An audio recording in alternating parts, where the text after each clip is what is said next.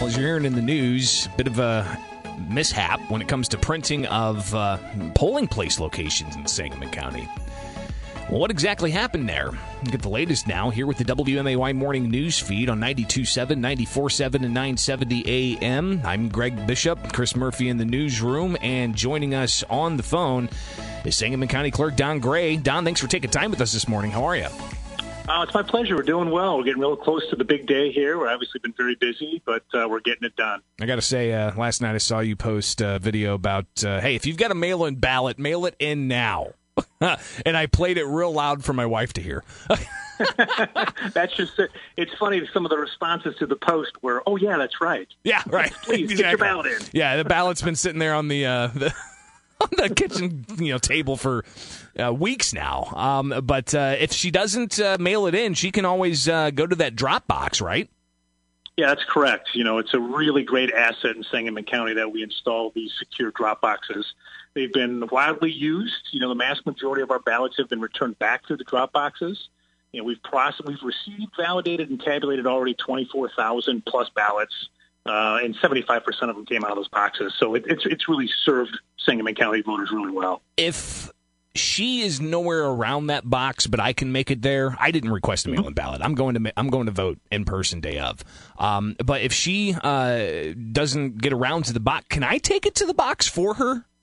You sure can, absolutely. Get that thing into that box so that we can do our part to make sure we receive it on time, get it validated, and added to the totals. Are there prohibitions for who can deliver those to the, the, the drop box? Like, you know, if say Chris goes around and sorry, Chris, I'm pinning this on yeah, you. Right. But, uh, always. Yeah. Uh, say Chris goes. Doesn't goes. matter. say Chris goes around and collects, you know, 20 different ballots from people that are sealed and have all the, the proper markings on them and whatnot. But can can that happen? Uh, you want to have confidence and trust in the person that's returning back your ballot. Uh, certainly, anybody can return your ballot for you, but you want to trust who that person is. You know that ballot's, uh, you know, an important piece to you. You want to make sure that's treated properly, that it's properly returned, and there's no shenanigans. So trust the person who's returning it to you. Uh, the point is, get it back to us because the, the the election's right around the corner, and uh, we want to have the sufficient time to make sure that we get this done right so you've got proper returns when polls close on November 3rd. Sangamon County Clerk Don Gray joins us with the WMAY Morning News Feed. I'm Greg Bishop. Chris Murphy in the newsroom. And Don, we'd heard from California where there were uh, Republican Party people that were putting up boxes, you know, to collect these yeah. ballots and stuff, you know, against that or whatever. Have we heard of anybody collect, trying to collect ballots outside of the, the, the Sangamon County office in, in Springfield? No, I've had no reports to do, to any type of activity such as that. You know, we're we're a we're a sensible community here. You know, we're we're smart people. We we take things serious, and uh, everyone knows you know what your opportunities are, and they know the proper ways in order to return your ballot by mail. So utilize the drop boxes, personally deliver them back to us. You're going to use the United States Postal Service, get it in the mail ASAP so that we can get it back on time. And we've had no problems with the Postal Service.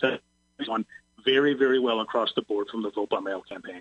Don, uh, the reason I reached out to you, by the way, super early this morning, and I appreciate you responding uh, no at like four thirty or whatever. So uh, thanks for being awake, or did my text awake you? Uh, either way, but yeah, I wanted to get you on so we could talk about what happened with the polling place uh, information. Like I said, I'm going to be voting in person at my polling place.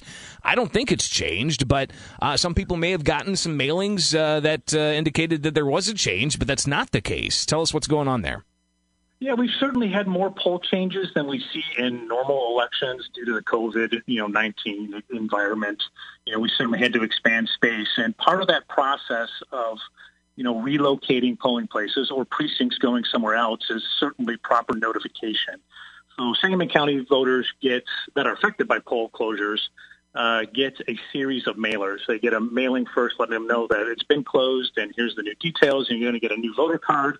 The second mailing is that voter card with the with the uh, new polling place location and address on it. And the third is a follow-up postcard, just as a reminder to the details. Now, what transpired was a layout um, problem with our printer, who mismatched the polling location, the new polling location, to some precincts and uh, that postcard went out, and it was in error, and it was incorrect information. Uh, I'm, I'm, obviously very sorry for this mistake. Uh, we want to always be very transparent and accountable. I understand that we're in an environment of skepticism, and you know This doesn't help with that, but it really was a mistake. And uh, you know we're we're working hard to you know, get them reprinted, which they've already been reprinted and sent to the mailhouse, so you get the proper notification. If people have questions about this, they can go online. Uh, but some people don't have internet access. They don't have computers or the know how to click through and find the sample ballot and where you vote and so on. Um, eh, are you guys able to take calls uh, or even walk ins yeah. and, and have people either vote in person there or uh, you know register to vote and find out where they're supposed to go vote? No, absolutely. I mean, more more often people are calling our office for more details. So feel free to keep doing that. Seven five three eight six eight three.